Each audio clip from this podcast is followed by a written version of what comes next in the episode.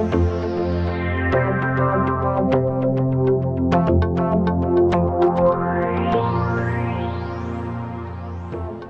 everyone, here I am again, Linda Ockwell Jenner, with another Motivational Moments podcast. For those of you who thought I had disappeared, never to be heard of again, Dave, my long suffering husband, and I have just got back from a 26 day holiday in the UK. I did think I would find the time over there to sit down and sort out my podcast, but even I could not multitask that well. Astonishing, I know, but I am human too. As I have mentioned before, being a sole proprietor of Motivational Steps takes up most of my time, and I take it seriously. So that if I'm out of town, I always manage to offer my monthly newsletter Stepping Stone and my two podcasts per month. Consistency is vital when you are a business owner, and if you lose sight of your goals and your customers' needs, you slip backwards, and that is not good. So our holiday was wonderful. We managed to do the UK like crazy tourists and nearly kill ourselves. And I am now an international speaker as I managed to cram in one engagement. Woohoo! Go me. What things can I moan about that I found not so good in the UK? Customer service for one. Virgin trains for sure. All we seemed to hear was train cancelled, train later, or no train driver, so you have to travel on the coach provided. Maybe if I had been around longer than 26 days, I might have heard some good announcement from Virgin, but because I was not, unfortunately, I am quite disappointed. Dave and I were very impressed with the bus services in most cities, though very affordable. We managed to get mixed up a few times and stood on the wrong side of the road to catch a bus and ended up going in the wrong direction. We made the most of it and found a pub at the other end in which to taste some of the finest ale in the UK, which Dave enjoyed, as the pubs where we live in Ontario are not really the same, and a change is as good as a rest. Oh yes, I managed to find a lovely hairdresser in Debenhams. It's a big store in the Bullring Centre as my regular hairdresser Tony De Silva from Cuccia Cabello can testify, my hair is very important to me and how it looks, so I knew leaving Tony behind whilst we were in the UK would be hard for me. Finding a hairdresser who can even slightly match the wonderful work your own person normally does is a bonus, but the salon I found came almost close to being as wonderful as the salon I normally visit, so a big thank you to them. Hotels and managers not good. When we encountered problems, we were relayed all the woes and tales of why we had not been given a good service, and they used this as an excuse as to why our stay was not as good as it should have been. One manager from a bed and breakfast, which is called the Edgbaston Palace Hotel on the Hagley Road in Birmingham, was quite disinterested in our concerns. His comment was to put our comment in writing and he would get back to us. When I mentioned we lived in Canada and an apology without the excuses might be nicer, he was not very impressed. I guess I mentioned Canada on the off chance if he was going to try and apologise by way of a free visit some other time, then it really would not be worth it once we were back home. Just teasing. I have no need of freebies. I just want excellent customer service which I am used to in Canada, and not be regaled with tales of woe from the management. The reason we had used the Edgbaston Palace as a place to stay is that way back in 1998 we had stayed there and our visit was quite wonderful. We could only give rave reviews back then. Guess what? New owners, new management took over a few months ago, and we will certainly not be recommending that place or staying there again. Food. Food was excellent, and seems to have caught up with Canada. Very varied menus, and way too much food, but no doggy bags. I discovered if I mentioned taking the food with us, we were then told doggy bags were available, but not common knowledge to everyone. I hate wasting food, and on occasions we left behind curry that my husband would normally have for breakfast the next morning. Gross, I agree, but he is a bit weird. Dave and I felt at times we were on a food holiday. We managed to eat every food group available and some of the things we are not able to get where we live in Ontario. We managed to cram into our rather full tummies purely because we could not resist.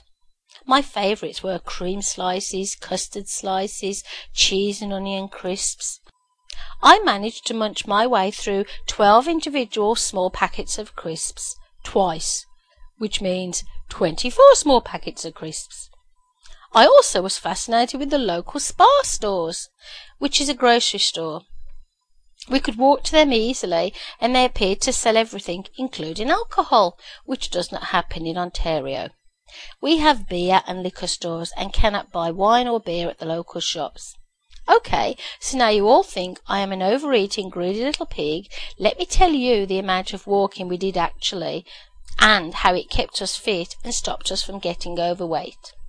So, what about the state of the country, the great United Kingdom? Well, on the whole, we were quite happy on vacation, but Canada is now our home, and we could not really see ourselves going back there to live, unless obviously our careers demanded that we did. It seems everyone has nice cars, houses, and travel on lots of holidays, but still manage to moan about the government, immigrants, and maybe the wages could be better. Most children seem to be housebound and play on computers and watch TV, etc., pretty much like the rest of the world, I am guessing, and that is one thing that should not be encouraged. Obesity today is on the rise, and along with no phys ed in some schools, lack of outside activities definitely takes some of the blame. Add to that the food, fast food, on a daily basis, certainly causes lots of health and personality challenges. Oh yes, car hire. It is definitely more complicated and more expensive than in Ontario, and the price of gas is ridiculous. Believe me, fellow Canadians, we have nothing to moan about unless we live in the UK. I believe the gas is twice the price we pay. Cars appear to be expensive to buy also, and my favourite car, my very own three-year-old Honda, even though my model is not available over there, it still appears to be expensive to buy Hondas in the UK. Weird, as they are made in Swindon, my husband's hometown actually. That is a bit like the fish, which is caught in Brixham, Devon, but it is too expensive for the locals to buy, and less expensive everywhere in the country. Obviously, fresh fish is more expensive, but it seems daft. Curry. We love curry. Dave got me into it, even though I had been born and bred in Birmingham, UK, the home to Baltis. We managed to cram in two really great curries when we were in Birmingham, and they are definitely much different to here in Canada. Oh yes, and the Chinese food is better over there, in my opinion, and quite different to in Canada, but that's okay. So, summed up, there are some things we miss by not living in the UK, but not enough things to entice us back. We have a great life here, which we have worked hard to build, but I would not like to sell our lovely big home and then only be able to afford a matchbox to live in in the UK, as homes over there are very, very expensive indeed. Saying that, I did get fed up of everyone saying that the young people were now out of the housing market. I disagree. If they did without the two holidays, or even one holiday, a year, ate out less, did not smoke or go to the pub as often, that money saved would go a long way to saving for a house and eventually paying a mortgage. Guess what? That's how I managed to purchase my first house in the UK, so it can be done. I earned less wages then. The cost of living has gone up, but so has wages. Obviously, all my comments are just my own opinion and need not be the same as yours, but we're all allowed our own thoughts, and I find it interesting to see the difference between the lifestyle we have in Canada compared to the UK. I love the country of my birth still, and my daughter hopes to attend University of Aston in a few years after she graduates here, but Canada is definitely my home now.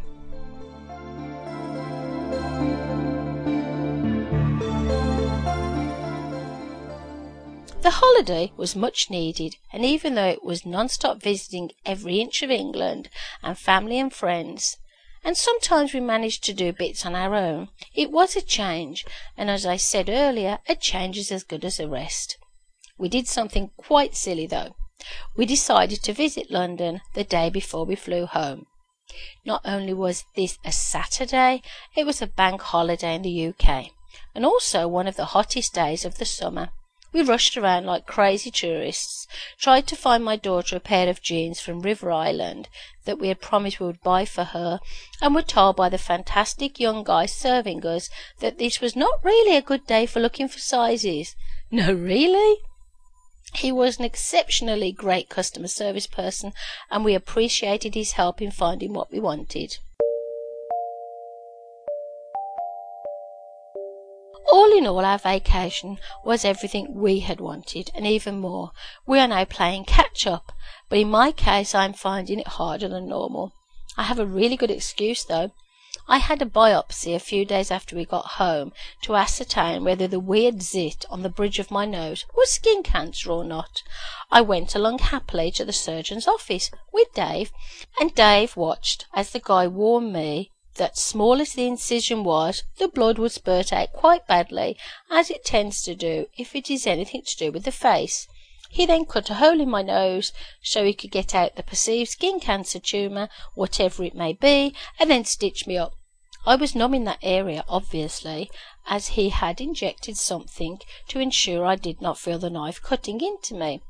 I was quite surprised he did not cover up the area, but carried on with Dave to our new dentist office where we had appointments. Unfortunately, a receptionist I had never met before nearly died when she looked at the state of me, and shouted very loudly so everyone could hear that she was squeamish and could not bear to look at me. I was very annoyed and hurt, and told her maybe she should consider my feelings. Fortunately, the lovely girl cleaning my teeth was much nicer, so I have a lot to thank her for. But if this is how the receptionist treats someone with a minor disfiguration, I hate to think how she would treat someone with more severe challenges. Let this be a thought of the day. Before you make the person with the obvious challenge feel any worse than they already do, think before you scream. Thanks.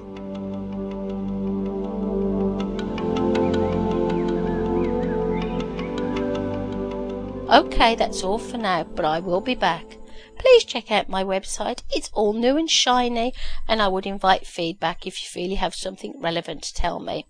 Dave is responsible for the newly launched website, and I am very excited now that it is out there. And so far, the feedback has been wonderful. www.motivationalsteps.com. Also, remember to check out my newsletter. The information for that is also on the website. Take care till next time. Bye for now.